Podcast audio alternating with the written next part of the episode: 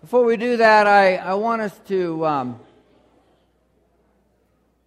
I want us to take a moment this morning and remember that on this Memorial Day weekend, there's a good chance we have some veterans here in our midst, but also um, perhaps your family members or others that you know have served and even sacrificed their lives so that we could live here and enjoy this worship here and this sanctuary and all throughout our land. I'm so grateful for that and I know that you are too. So um, if you're a veteran, you've served in the military, um, go ahead and stand. We want to thank you for your service, and uh, we are grateful to you. Thank you so much. And let's let's pray together.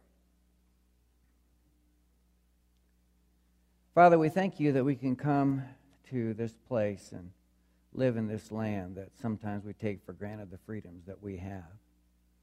And I know that we sometimes grumble a bit about some of the imperfections of our own nation, some of the hardships that we face, and some of the challenges that we're addressed with. But when we look around the world and we see the lives of others and the bondage in which they live and the lack of freedom they have to express their faith, we are grateful to be here today.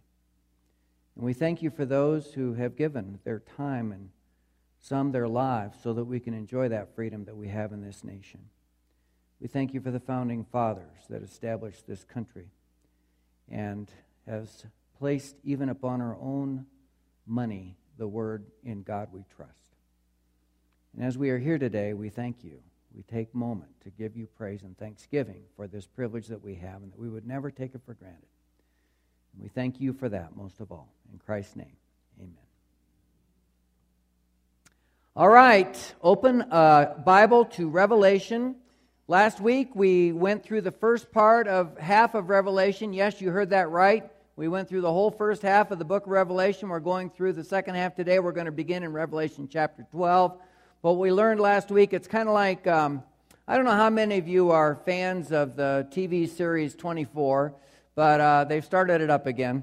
And so it always says previously on 24. So previously, last week, it was told that we are to read and to, we are to hear and we are to heed the words that are written in this book. To read it, to hear it, to heed it, which means we not need to know what's in it. Sometimes we avoid it because it seems to be so um, mysterious to us, but it doesn't have to be that mysterious. We need to know what the book of Revelation has to say. It's really important that we do that. So, in the first uh, couple of chapters of Revelation, we talk about the past, we talk about the present, the church age, which many people think that we're in right now, which would be the second and third chapters, basically, of Revelation.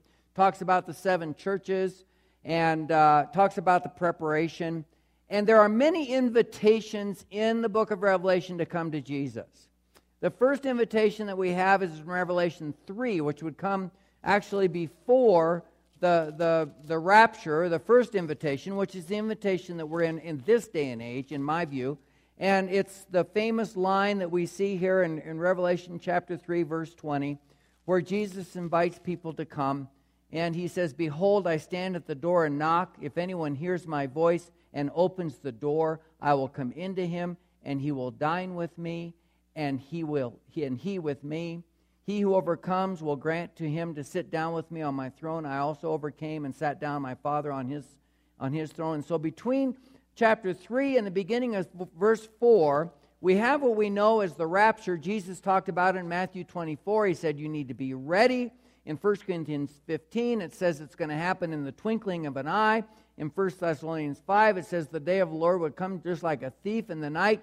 So we need to be ready. We need to be vigilant because if you have come to faith in this time period, right now, in this day and time, right now that we are in, and the rapture comes after the chapter 3, then, then we, we are lifted up to heaven.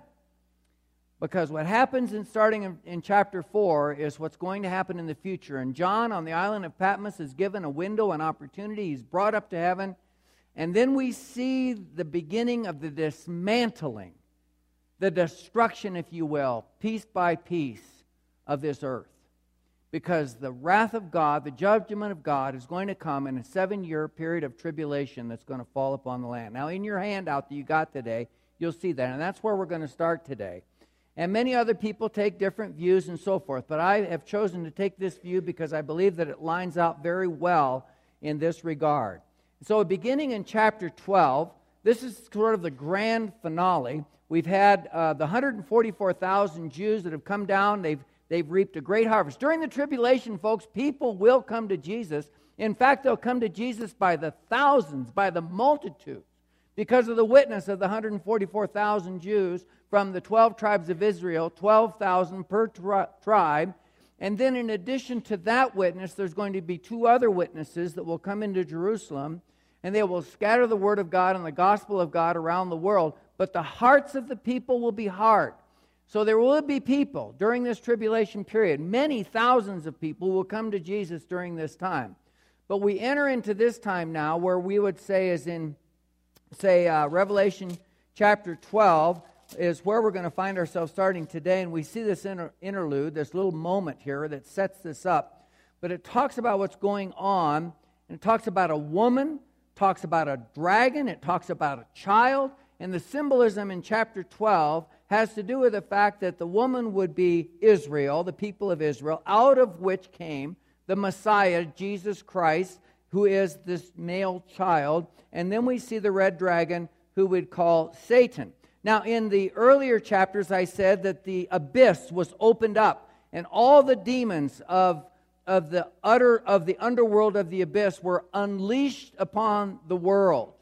Now, this sounds so supernatural to us and hard for us to believe, but it's not that far of a stretch. When we lived in Taiwan, they had a month that they called Ghost Month. And it was believed during Ghost Month that the hungry ghosts were released from the abyss, and for one month they had a chance to roam around the world and snatch people and, and, and, and wreak havoc for one month on the world. And so people in Taiwan actually put out um, offerings in front of their houses to entertain these hungry ghosts or these demons and, and what they did was when they, were, when they would put out offerings in front of their house on tables to honor their ancestors, it was this, it was this wonderful food and these incense candles and things. But when it came to the demons of the, of the abyss, what they put on those tables were alcohol, cigarettes.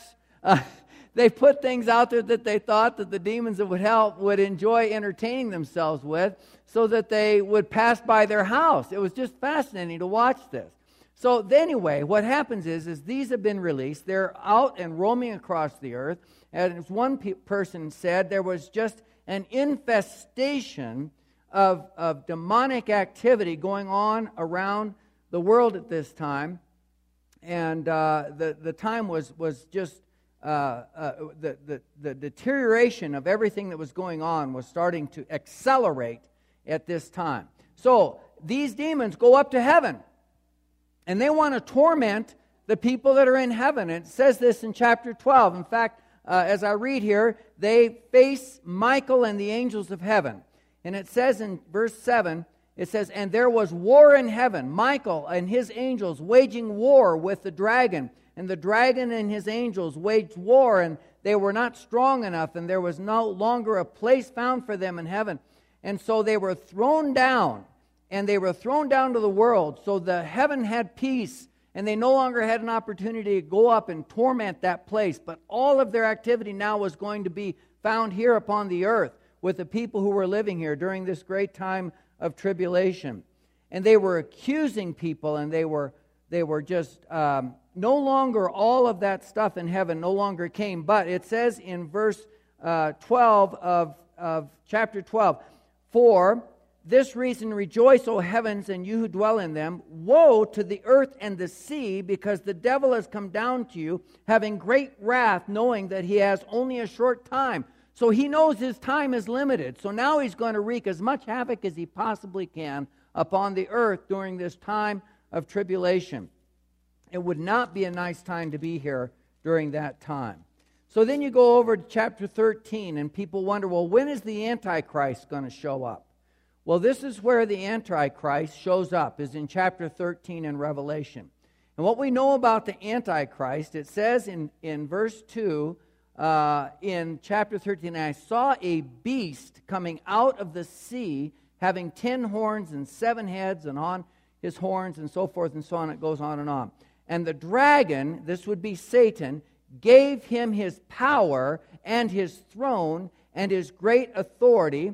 And he had a fatal wound that was healed, and the whole earth was amazed, and they followed after the beast. So now the world being lost and being in this tribulation, instead of worshiping the one true God, they find themselves chasing after and worshiping and looking at this Antichrist beast, and along comes a cohort. So this beast, it says this beast comes out of the sea, and the cohort comes out of the earth. And so this cohort is also performing miracles and false teachings and pointing to the Antichrist. And so all of the direction of people's attention is being focused upon these, these uh, uh, powerful forces, these powerful individuals who the world is beginning to seek and find because the world is unraveling. And as the world is unraveling, people are looking for answers. And this Antichrist and this cohort seem to have some power and some miraculous ability, and so their allegiance and their loyalties are shifted over to these individuals, the Antichrist and his cohort. And then it says, out of that, then they begin to take control of the people that dwell on earth. And as they take control of the people that dwell on earth, it says in verse 16 uh, of chapter 13, and he causes all the small and the great and the rich and the poor and the free men and the slaves to be given a mark on their right hand or on their forehead. And with that mark on their forehead or on their right hand, they could buy and sell, they could do economics. If you did not have that mark, you were marked in another way. You were marked for persecution and destruction. Without that mark, you could not buy and sell. They took control of the world, and it says the number that is uh, uh, of this is the number 666. You've heard that number before you? 666. That's where this comes into play, right here. So you have this in play now, and they're getting allegiance and loyalty. All of it's drawing to them. People are, are, are desperate for their lives, for, for the economy to be taken care of. Don't we compromise so much to be taken care of? We can sometimes throw ourselves and our allegiance to those who would take care of us, and we make all these compromises to the point where we might even oh, leave God, the one true God, to be taken care of by somebody else because we're so desperate. These people that were believers at this time, in this time, were, were strong, they were committed, but they were putting their very lives at risk every single day because all of a sudden the world had turned and it became a hostile place for anybody that had followed Jesus Christ. So now you have all of that going on. In chapters 15 and 16, the next thing that we see happening is we see a new wave of, of judgment poured out upon the earth out of heaven. The activity of heaven, the activity of heaven affects the activities on earth. That makes sense. So we see this next big picture of what's coming and while everything is starting to come back in order under the Antichrist and his cohort, and all the marks on these people and so forth and so on, and these economics going on for them, then we go back and we get a scene in heaven, and uh, you see these seven plagues. In chapter 15, verse 1, it talks about this. It says, Seven angels who had seven plagues, which are the last, because in them the wrath of God is finished. This is the grand finale, folks. This is the final one right here. It says, The wrath of God will be finished at this time. So, just as all this loyalty and these choices are being made, it's called the, these six bowls of wrath come out. And these bowls of wrath are cumulative. It means that they don't happen and then they go away. It means that they start adding up and they start piling up in this period of time on our earth right here and the destruction of the earth is beginning to pour out. In the first half, last week that I talked about, there were seven seals, and there was uh, the seventh seal, and they talked about the fact that in this period of time, a third of the vegetation, a third of the, of the sea, a third of the fresh water, and a third of the world's people would all be, come underneath this curse. So the, the, the curse of vegetation, the curse of the sea where the sea creatures die, the curse of fresh water that it becomes putrid, and a third of the people die across the earth. Now, what we see in this bowl being poured out, this is coming across everybody, not just a third, but the whole world. And in this period of time, it says everything on, on earth and people is being destroyed. God is dismantling the earth and the world and the people who live in it.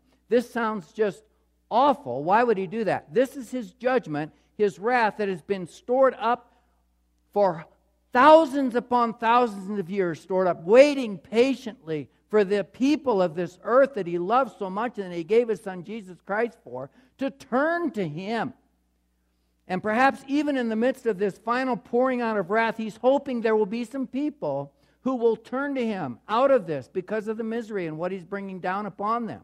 So the first bowl of wrath and they accumulate are sores. It says, you know, you read each of these. It says in, in verse 2 the first angel went and poured out his bowl into the earth, and it became a loathsome and malignant sore upon the men who had the mark of the beast and who worshiped his image. So here you go. Those who put the mark on their forehead or on their hands to protect themselves and to give their alliance to the beast thought they were saving themselves. And instead, now, who is this falling upon?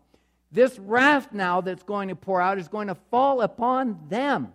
Those who gave their allegiance in the wrong direction and who tried to save themselves by putting the mark of the beast on their forehead or upon their, on their hand. The second angel poured out his bowl, and it became blood like that of a dead man and every living thing in the sea died. Can you imagine that? Not just a third, now it's the whole sea. Every living thing in the sea died. The third angel poured out his bowl, and the springs of waters became blood. All the fresh water across the world, uh, the rivers and the, the fresh water and the springs, turned to blood. And then it says the third angel into the rivers and the spring. That was the third, I'm sorry. The fourth angel poured out his bowl upon the sun, and it had and, and the sun then came and scorched man with fire. So the sun now was scorching people. So you have the sores, and, and you have the, the, the death of the sea, and you have the death of the fresh water, and now you have the sun uh, just out of control, scorching men with fire. And, uh, and then here's the most important thing that I see in verse 9 it says, and men were scorched with fierce heat, and they blasphemed the they blasphemed the name of God who has the power over these plagues, and they did not repent so as to give him glory. They, instead of turning to God out of this, became even more upset and angry at God and turned against him. Now that makes sense sometimes, doesn't it? When we have something bad starting to happen to us, who do we blame? We blame God. God is not the one to blame. God is the one we're to turn to in our adversities and our challenges and our trials and our tribulations. And the fifth angel poured out his bowl upon the throne of the beast, and his kingdom became darkened, and they gnawed their tongues because of pain, and they blasphemed the God of heaven, and they did not repent of their deeds. So now it's coming down on this Antichrist and his cohort and all of his kingdom. And the sixth angel poured out his bowl and upon the great river Euphrates. And again, all of this taking place. And then we have the great battle of Armageddon taking place in the plains of Armageddon. One week from today, 14 from Gunnison will fly, including Lynn and I, to, to Israel. And we'll have a chance to overlook this, this plain called Armageddon. When, when um, Napoleon saw it, he thought it was the greatest battlefield, uh, potential battlefield that he would ever see in his life. And uh, then the seventh bowl, which is the last one that was poured out, in this uh, group of uh, cumulative total of seven bowls, just continued on and on. And it was hailstones. The seventh one, if you go down in chapter 16, verse 21, it says this And huge hailstones, about 100 pounds each, came down from heaven upon men, and men blasphemed God because of the plague of the hail, because its plague was extremely severe. So here they are everybody down here still shaking their fist at God and all these plagues coming through, not making the connection that they were responsible for bringing this calamity down upon themselves, for not giving their alliance and allegiance to God.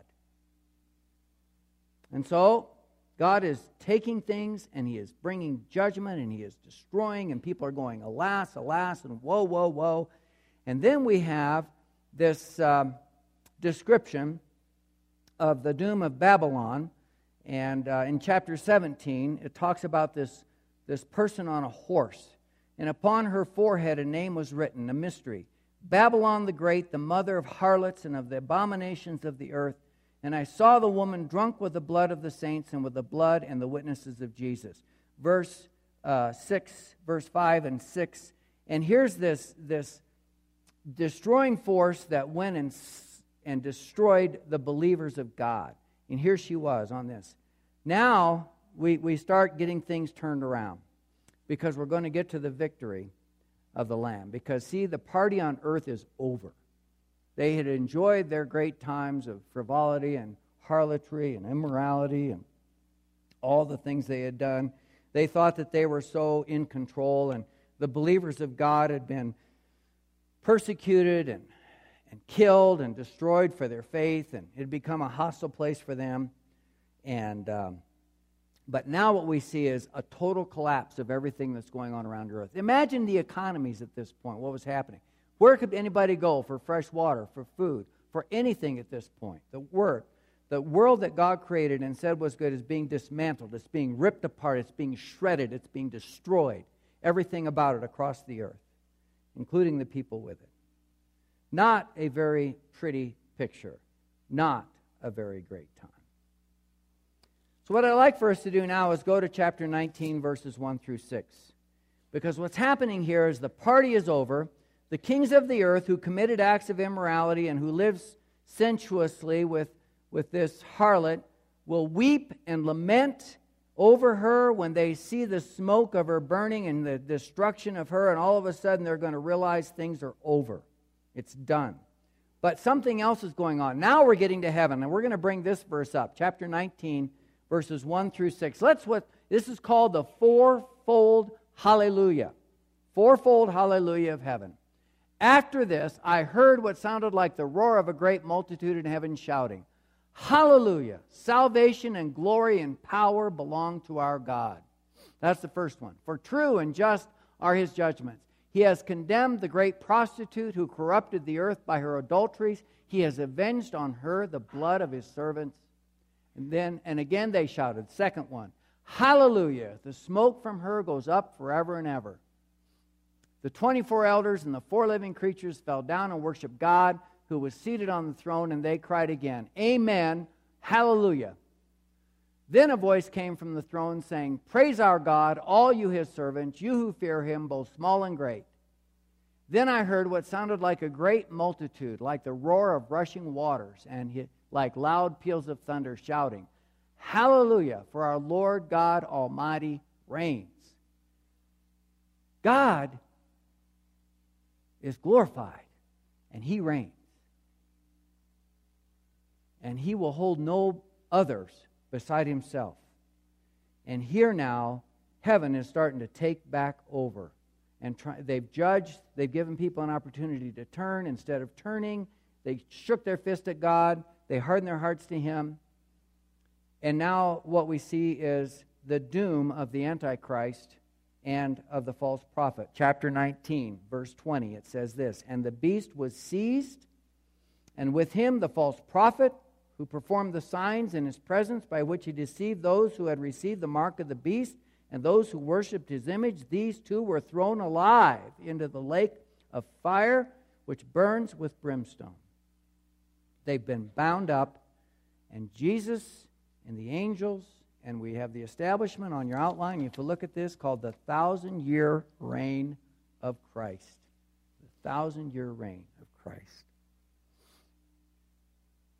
Then in chapter 21, you see the, the, the reference to the great uh, throne of God. Chapter 20, I'm sorry, verse 11, it talks about the great white throne judgment of God. And then now all that destruction is gone. And now what? It's time for a new Jerusalem. It's time for a new earth. And so we're going to read that in chapter 21. Let's read this here. Let's read through this section here. And this, this is the recreation of the earth after it had been dismantled, shredded, taken apart, people died, scorched earth policy. Look what God's going to do right here. Then I saw a new heaven and a new earth, for the first heaven and the first earth had passed away, and there was no longer any sea. I saw the holy city, the new Jerusalem, coming down out of heaven from God, prepared as a bride beautifully dressed for her husband. And I heard a loud voice from the throne saying, Now the dwelling of God is with men, and he will live with them. They will bless, they will be his people. God himself will be with them and be their God. He will wipe away every tear from their eyes. There will be no more death, or mourning, or crying, or pain, for the old order of things has passed away. He who has seated on the throne said, I am making everything new. Then he said, Write this down, for these words are trustworthy and true. He said to me, It is done. I am the Alpha and the Omega, the beginning and the end. To him who is thirsty, I will give to drink without cost from the spring of the water of. He who overcomes will inherit all this, and I will be his God, and he will be my son. But the cowardly, the unbelieving, the vile, the murderers, the sexually immoral, those who practice magic arts, the idolaters, and all liars, their place will be in the fiery lake of burning sulfur. This is the second death. One of the seven angels who had the seven bowls full of the seven last plagues came and said to me, Come, I will show you the bride, the wife of the Lamb. So there it is. That's how it all ends up.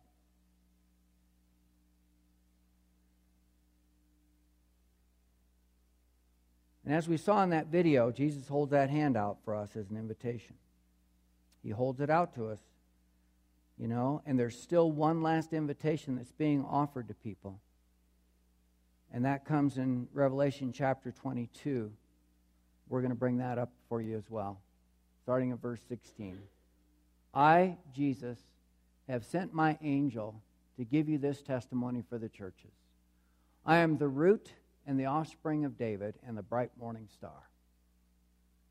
The Spirit and the bride say, Come. And let him who hears say, Come. Whoever is thirsty, let him come. Whoever wishes, let him take the free gift of the water of life. I warn everyone who hears the words of the prophecy of this book.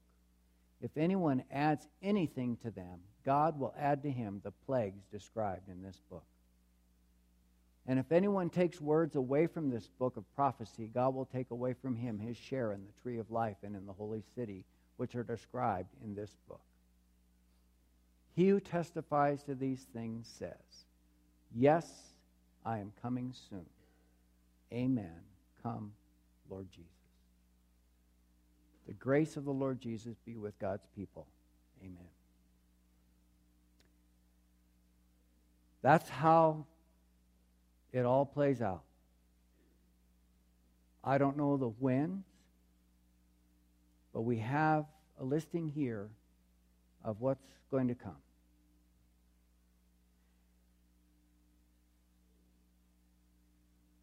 I don't know when Jesus is coming. He said, No man knows the hour or the day. But for us who are alive today, in this time, in this age, we are being called and invited to be a part of his family, to be in his kingdom, to be with him forever, to be part of that great group of people in heaven. And you will see and experience some of these things that are written in Revelation, but you won't experience it here on earth if you've given your life to Jesus instead of shaking your fist at God You've given your heart to Him. You are a believer in Christ. You'll be up here where you'll be able to see all this transpire in eternity. So you will witness it, but you won't witness it from earth. You're going to witness what's taking place from heaven. And you will be amazed at all of that. One day we'll all be up there together, all of us together.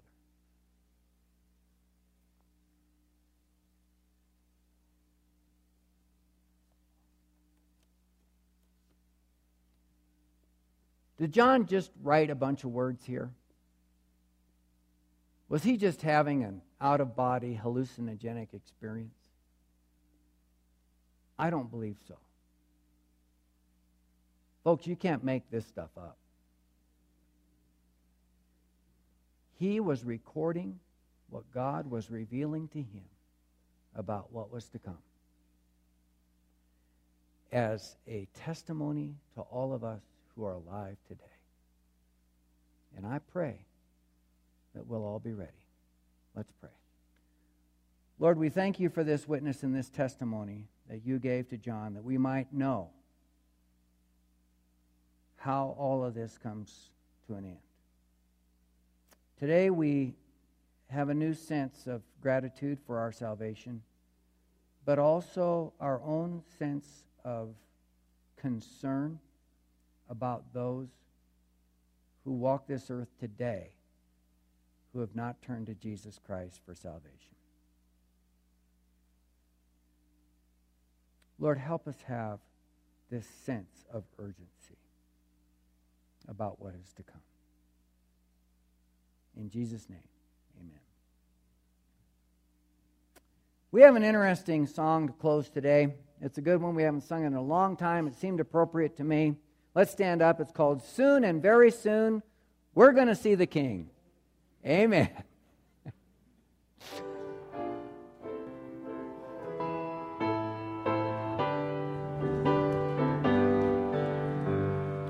soon and very soon.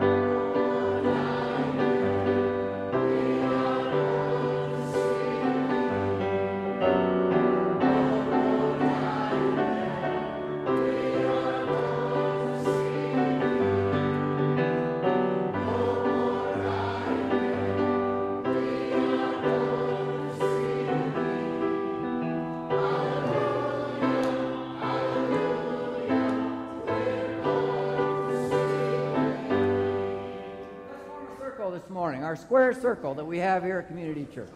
We'll just have a little quick sharing time.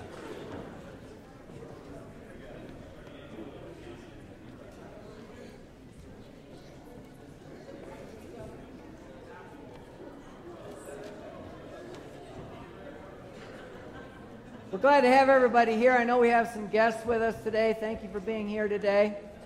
We uh, are glad to have you worship with us on this Sunday here at Community Church. Um, we use this time right now to get some uh, joys and concerns shared. Uh, Jenny Lane, our uh, college and uh, young adult minister here at the church, had a stem cell therapy for her MS uh, this past week in Santa Monica, and she's over uh, in Fort Collins now, and Jason's over there with her today. So we want to pray for effectiveness for that healing. Paul Salmons is going in for a heart catheterization on Wednesday. More than likely, he's got some blockage there in his heart. He's been through an awful lot, back pain and all the rest. So we want to keep him in our prayers. Someone else have something to share? Gerald? My mother-in-law, Eleanor Munger, who is 96, uh, been living in the Willis for a number of years, and uh, she uh, cracked her tailbone and uh, severe pain and everything else goes with it. And uh, 110. Okay. Uh, and uh, she needs encouragement, that's for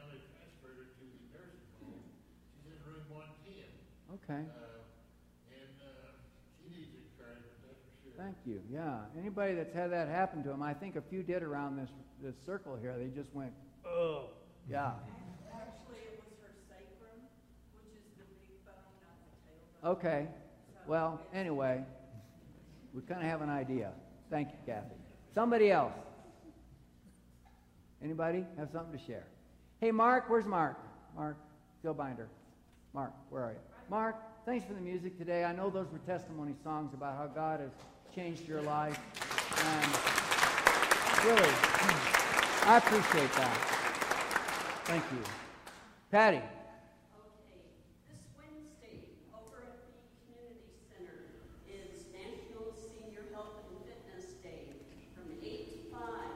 Um, we, I aim to keep older Americans healthy and fit, so come on out, everything's free, exercise classes, uh, every hour a different one. Lunch furnished by the hospital, healthy lunch, that's free too, so All right. come on over. Thank Thank you. Steve, Yes. is Paul still going to be able to go to Israel? No, no, he's not going. Uh, he canceled on that quite a while because of his back. All right. Thank you all. May the Lord bless you and keep you. May the Lord make his face shine upon you and be gracious to you. May the Lord turn his face to you and give you peace today and forever. Amen. Sing hallelujah.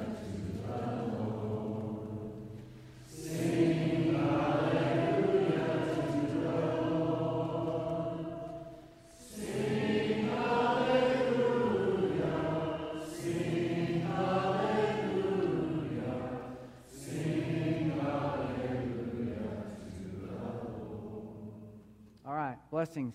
Thank you. Thanks for singing this morning. Girls, you look nice. You color coordinated oh, today. It always is. That had to be planned. No. No We way. didn't even talk to each Look at these. That had I thought